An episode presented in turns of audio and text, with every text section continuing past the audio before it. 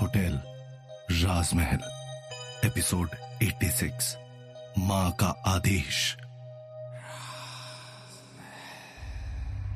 विशाल और दिव्या तोमर परिवार के बारे में सब कुछ पता करने के लिए उनके पड़ोसियों तक जा पहुँचे, मगर विशाल का सवाल सुनकर वो औरत कुछ सोच में पड़ गई।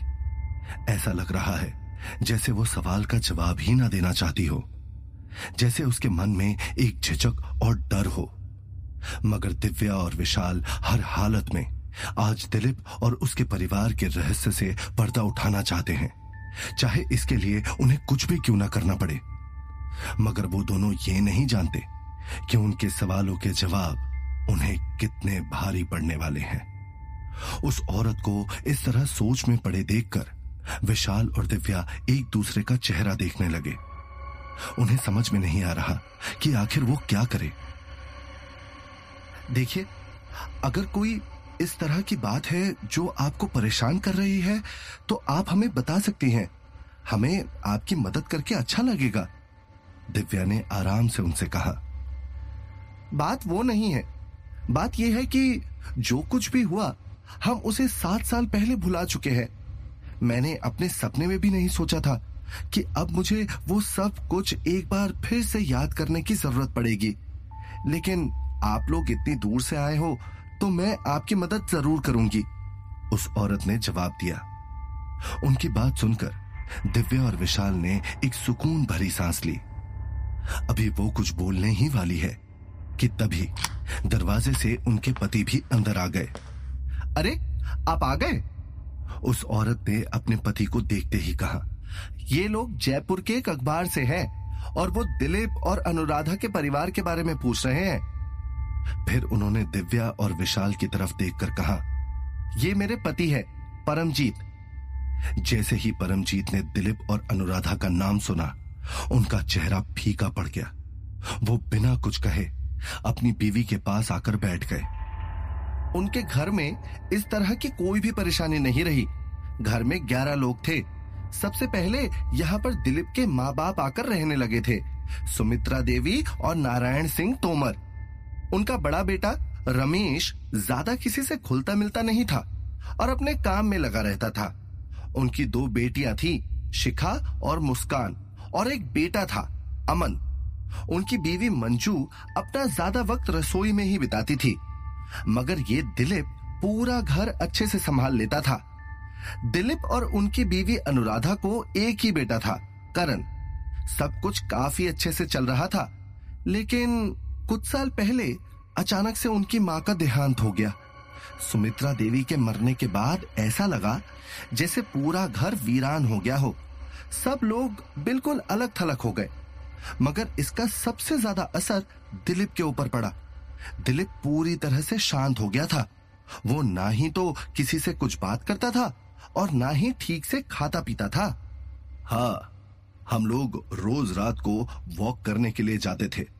मगर उसने रात को वॉक करना भी बंद कर दिया। मगर सुमित्रा जी के मरने के दो हफ़्ते बाद ही उसके साथ एक बहुत बड़ा हादसा हुआ। इनकी अपनी एक फैक्ट्री थी और उस फैक्ट्री में लेन देन को लेकर दिलीप का किसी से झगड़ा हो गया। उन लोगों ने दिलीप को बहुत मारा और उसे अधमरा करके उसी फैक्ट्री में बंद कर दिया और फैक्ट्री में आग लगा दी। दिलीप बेहोश था और जब उसे होश आया तो उसने अपने आसपास सिर्फ़ आग की लपटे ही देखी। तब उसने अपने बड़े भाई को फ़ोन किया और हम लोगों ने जाकर उसकी जान बचाई। परमजीत ने दिव्या और विशाल को बताया। उस हादसे के बाद तो दिलीप पूरी तरह से बदल गया। वो ठीक से बोल भी नहीं पाता था और वो अपने मन की सारी चीज़ों को अपने मन में ही रखने लगा। वो घर में किसी से भी बात नहीं कर पाता था। जब उसे एक अच्छे डॉक्टर को दिखाया गया, तब डॉक्टर ने बताया कि हादसे में इनके लंग्स में काफ़ी ज़्यादा मात्रा में धुआँ चला गया है, जिसकी वजह से इनके वोकल कॉर्ड्स में दिक्कत आई है। मगर ऐसा लग रहा था जैसे दिलीप किसी से बोलने के लिए तैयार ही ना हो, जैसे उस हादसे ने दिलीप को पूरी तरह से तोड़ कर रख दिया हो।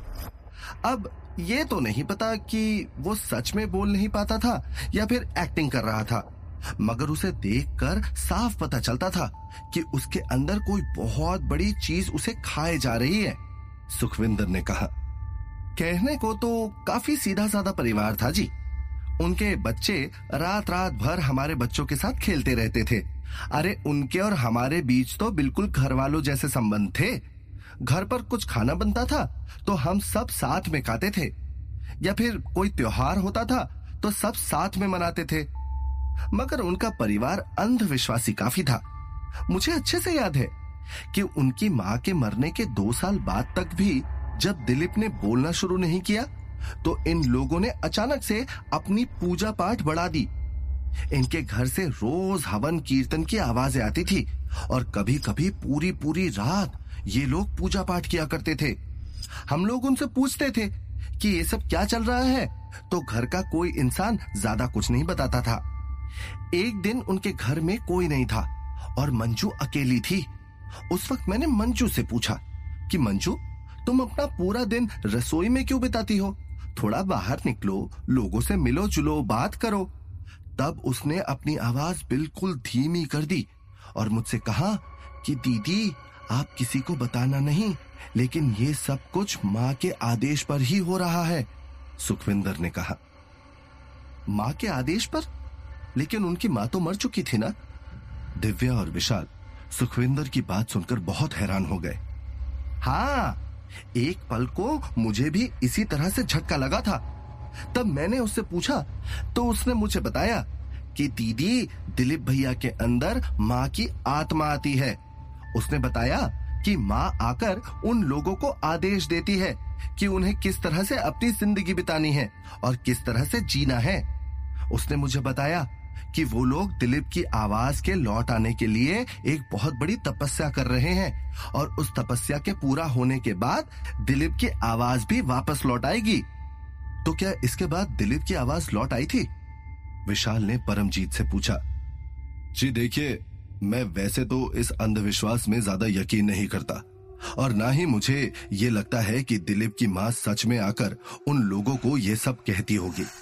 लेकिन इस पूजा पाठ के दो महीने के अंदर अंदर अचानक से एक दिन दिलीप की आवाज़ लौट आई। वो पूरी तरह से ठीक हो गया और सबसे पहले की तरह ही बात करने लगा वो। क्या? दिव्या और विशाल को यह बात हजम कर पाना बहुत मुश्किल हो रहा था। आखिर ऐसे कैसे हो सकता है? क्या सच में दिलीप की माँ की आत्मा उसके अंदर आती थी? लेकिन ऐसे कैसे हो सकता है? ज़रूर उन्होंने कोई दवाई ली होगी। दिव्या ने कुछ सोचते हुए कहा, तभी अचानक वहाँ कमरे में अजीब सा एहसास होने लगा, जैसे वहाँ कोई अदृश्य शक्ति मौजूद हो। इस बात का आभास भी दिव्या और विशाल को पहले हुआ, लेकिन वो सब सच जानना चाहते थे, इसलिए चुपचाप उनकी बात सुनते रहे। इससे पहले कि वो औरत अपनी बात पूरी कर पाती, अचानक से घर में रखा हुआ सारा सामान ज़ोर ज़ोर से हिलने लगा। ओ जी क्या हो रहा है ये सब? सुखविंदर ने तुरंत घबराकर अपने पति का हाथ पकड़ लिया। अचानक से उनके घर की सारी लाइट्स अपने आप टूटकर ज़ोर की आवाज़ के साथ नीचे ज़मीन पर गिरने लगे! सुखविंदर और परमजीत ये सब देखकर काफ़ी डर गए। विशाल इस सब का क्या मतलब है?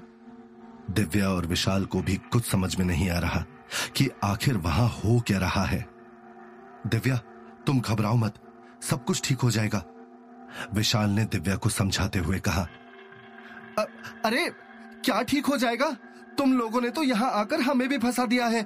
ये सब ज़रूर दिलीप भाई साहब और उनका परिवार ही कर रहे हैं। सुखविंदर ने घबराते हुए कहा यह सब तू क्या बोले जा रही है सुखविंदर? ऐसा कैसे हो सकता है? परमजीत ने अपनी बीवी को डांटते हुए कहा आप कुछ नहीं जानते जी। मंजू ने मुझसे कहा था कि मैं इस बारे में किसी को ना बताऊँ। उसने कहा था कि दिलीप भाई साहब को ये सब बिल्कुल अच्छा नहीं लगेगा।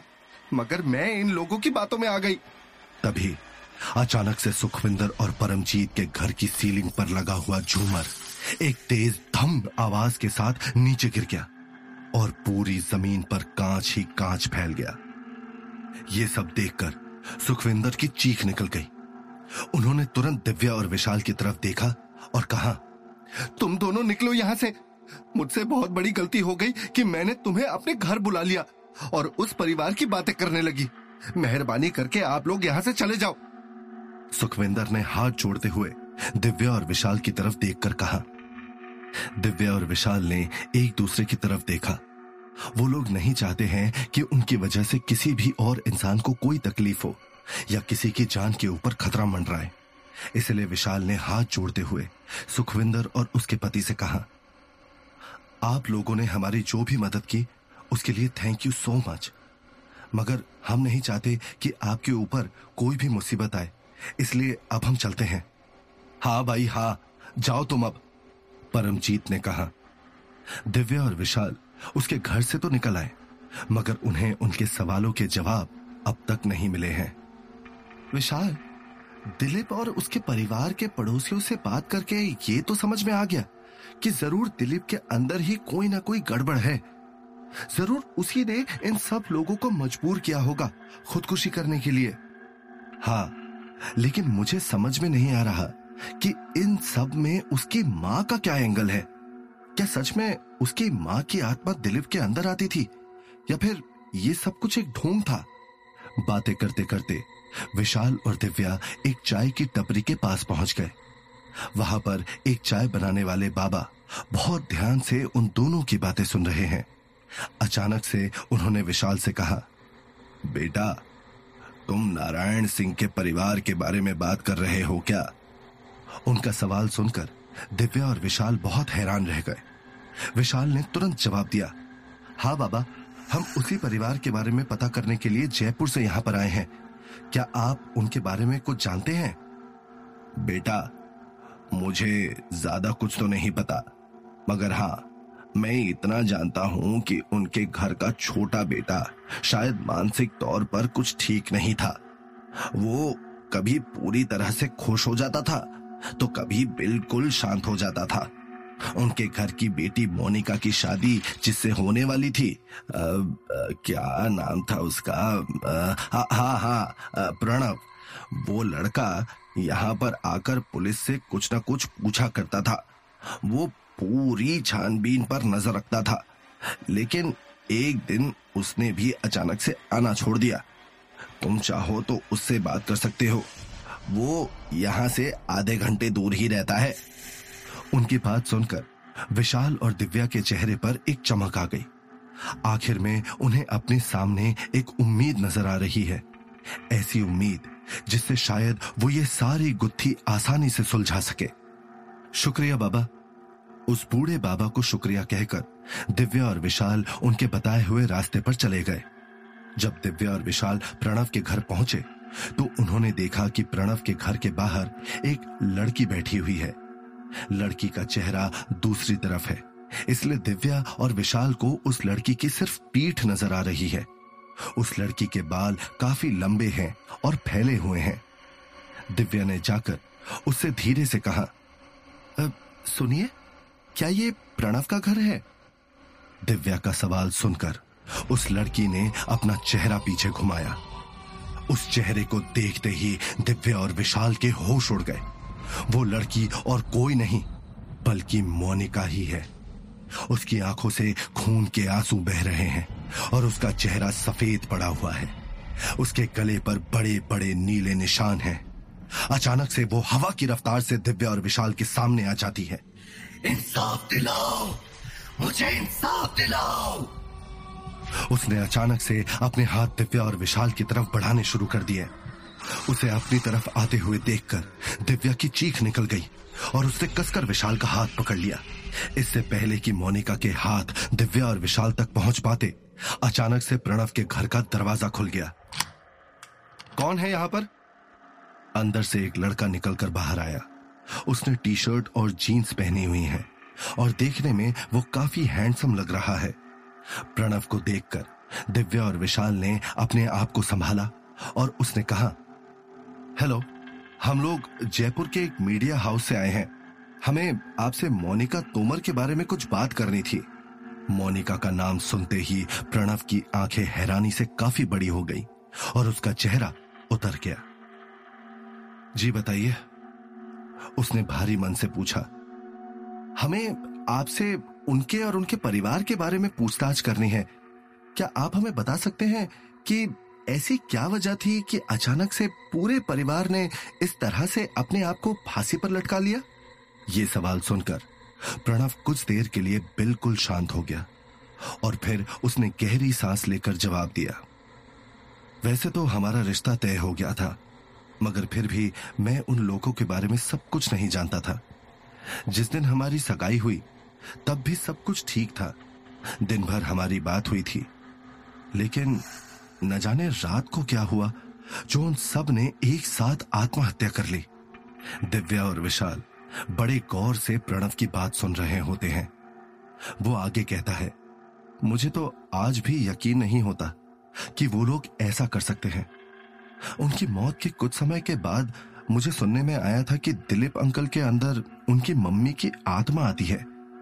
लेकिन इससे ज़्यादा मुझे कुछ नहीं पता। इतना सुनकर विशाल और दिव्या वहाँ से बाहर आ जाते हैं। विशाल दिव्या से कहता है, हो ना हो, इसमें दिलीप की माँ का कोई ना कोई संबंध ज़रूर है। हमें उनके घर के अंदर जाकर देखना होगा। दिलीप के घर के पास पहुंचकर उनके पड़ोसियों के पास एक बार फिर विशाल और दिव्या जाते हैं। वो औरत दोनों को एक बार फिर देखकर चौंक जाती है। आप लोग फिर से आ गए? विशाल ने कहा, देखिए हम एक बार इनका घर अंदर से देखना चाहते हैं। क्या आपके पास इनके घर की चाबी होगी? सुखविंदर ने कहा, जी हाँ, चाबी तो है, लेकिन आप अंदर ना जाएँ तो अच्छा होगा। विशाल ने कहा, हमारा घर के अंदर जाना बहुत ज़रूरी है। दिव्या और विशाल घर की चाबी लेकर अंदर चले जाते हैं। अंदर हर तरफ़ धूल मिट्टी पड़ी होती है। तभी विशाल की नज़र सामने लगी तस्वीर पर जाती है। जो कि दिलीप की माँ की होती है। विशाल जैसे ही उनकी तस्वीर के नज़दीक जाता है तो वो बुरी तरह से हिलने लगती है। ये देखकर विशाल और दिव्या के रोंगटे खड़े हो जाते हैं। तो क्या होगा कहानी में आगे विशाल और दिव्या के साथ? दिलीप की माँ का क्या लेना देना है इस सब में? क्या दिलीप की आत्मा विशाल और दिव्या को छोड़ देगी? या कोई बड़ी मुश्किल इन दोनों का इंतज़ार कर रही है। ये सब जानने के लिए सुनिए होटल राजमहल, सिर्फ़ पॉकेट एफ़ पर।